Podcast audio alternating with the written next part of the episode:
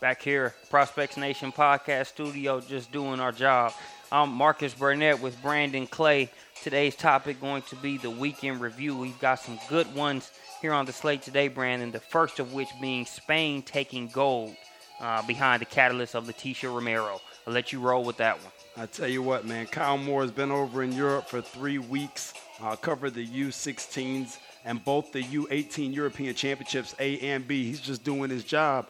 Spain made it easy for him to do that, man. You know, a team littered with Division One caliber prospects. He was I messaging back and forth with the team, just keeping us abreast of what was going on over there. And easy to say that, first of all, they were good, but second of all, Kansas State signee Leticia Romero was clutch. You know, really the leader of that group. Missed Kansas State. Actually took a foreign tour over to Italy, you know, this week, and, and Romero was not able to be a part of that because she was playing for the 18 and under team if you're going to miss your team's foreign tour, you might as well get a gold medal, and that's exactly what she did.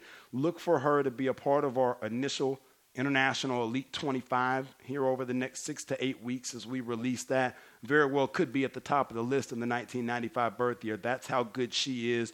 And Spain was filled with kids who will be a part of those types of lists over the coming years. So let's jump from International Elite 25, come to the domestic Elite 25, and talk about Te'a Cooper another solid point guard and some recent movement with her. Yeah, the number one point guard on the board in 2015, have her number three overall, and she's right there in the mix for the number one spot there as well. Uh, was originally committed to North Carolina, has chosen to reopen her recruitment, still has Carolina very much on the list, but committed before she ever played a game as a freshman. Um, and wanted to reopen and take a look at some other situations, some other things going on. So be interesting to see what happens with her. We'll follow that and keep you uh, abreast as anything comes about.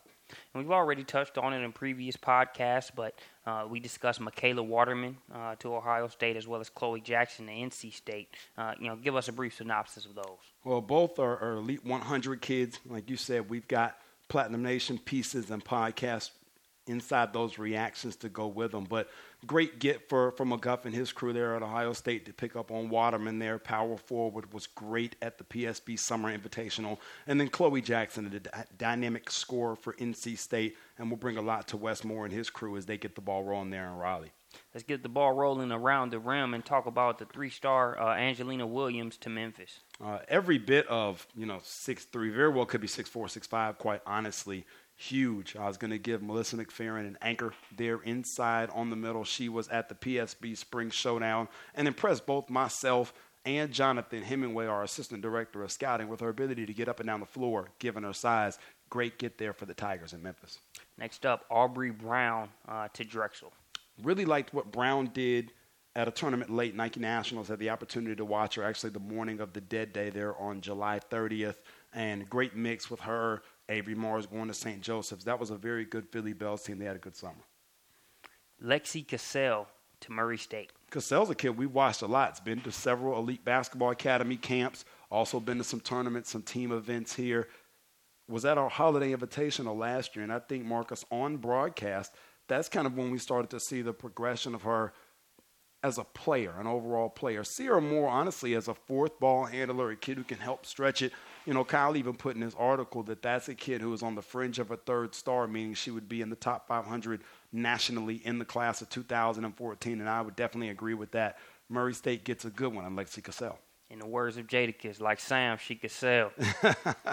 Three-star Timpton uh, headed to Charlotte. That's another kid when you start to break down people's games and, and specialties, that's the kid's going to bring defensive energy to that roster. Saw Charlotte play this past year down at a tournament at Georgia State, and that staff has really done a good job of emphasizing the defensive side of the basketball. Timpton's going to bring that. Will combine with Griffin Dempsey at the point guard spot. They've already got M14. Dempsey more of a distributor and a facilitator. Now Timpton comes in. She can lock up the other team's primary ball handler or primary scorer, whatever they choose to do. Good shape for the 49ers there in the backcourt. And last but definitely not least, Cheyenne Hooper out of the uh, home of the Chattanooga Choo Choo, Chattanooga, Tennessee. Um, it's cool to watch some kids grow, develop, and, and even kind of define their own identities. Hooper was a kid, obviously talented, able to play the game, has chosen to play volleyball actually at Central Florida you know, that's a kid that would have been in the discussion as we expand to 100 in the 15 class. Her ability to block shots, contest shots. Um, I'm not going to lie. If I'm Joi Williams in Central Florida, I'm down the hall in the volleyball office seeing if we can work something out.